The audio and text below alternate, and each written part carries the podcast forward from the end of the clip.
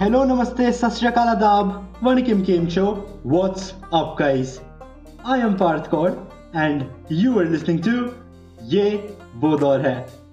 What should I expect from a collaboration of a visionary and most significantly an experienced director in the form of Mani Ratnam? Not to forget, when the man is behind the camera, it is A.R. Rahman who is bound to compose melodies and scores for the project. Moreover, the main lead in Thug Life, also known as KH234, until yesterday is Kamal Haasan, a very experimentative artist that I admire for his proficiency and love for cinema. On top of it, what impresses me is the title announcement video that was released yesterday with an electrifying poster of Kamal wrapped around in a piece of cloth. And I am intrigued as hell. What rouses my interest even more are the artists involved with the venture.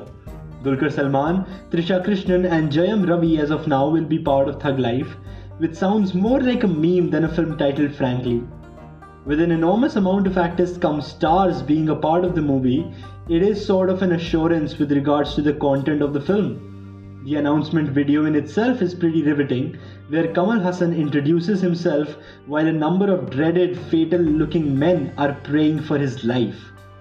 Believed to be destined to become a criminal or thug since birth, Haasan calls himself a Yakuza, which in Japanese refers to as gangster, which also indicates Ratnam and Kamal's fascination with martial arts cinema, a renowned example of which is Quentin Tarantino's Kill Bill. A couple of gruesome stylized action sequences are what follow, and it is Kamal's swag that takes the cake for me. The camera angles boast of a 360 degree effect, which reminded me of Vikram's interval block, as the innovation in the cinematography thrills me. Mani Ratnam in a marriage with Kamal with Thug Life makes me reminisce his other gangster dramas and the metaphors he used in Thalapathi and Nayagan with sheer brilliance.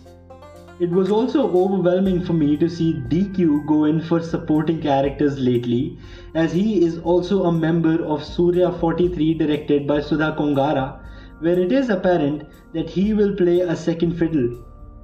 The inclusion of Trisha and Jayam Ravi will keep me in a loop as my curiosity is peaking to make acquaintance with their characters in the movie.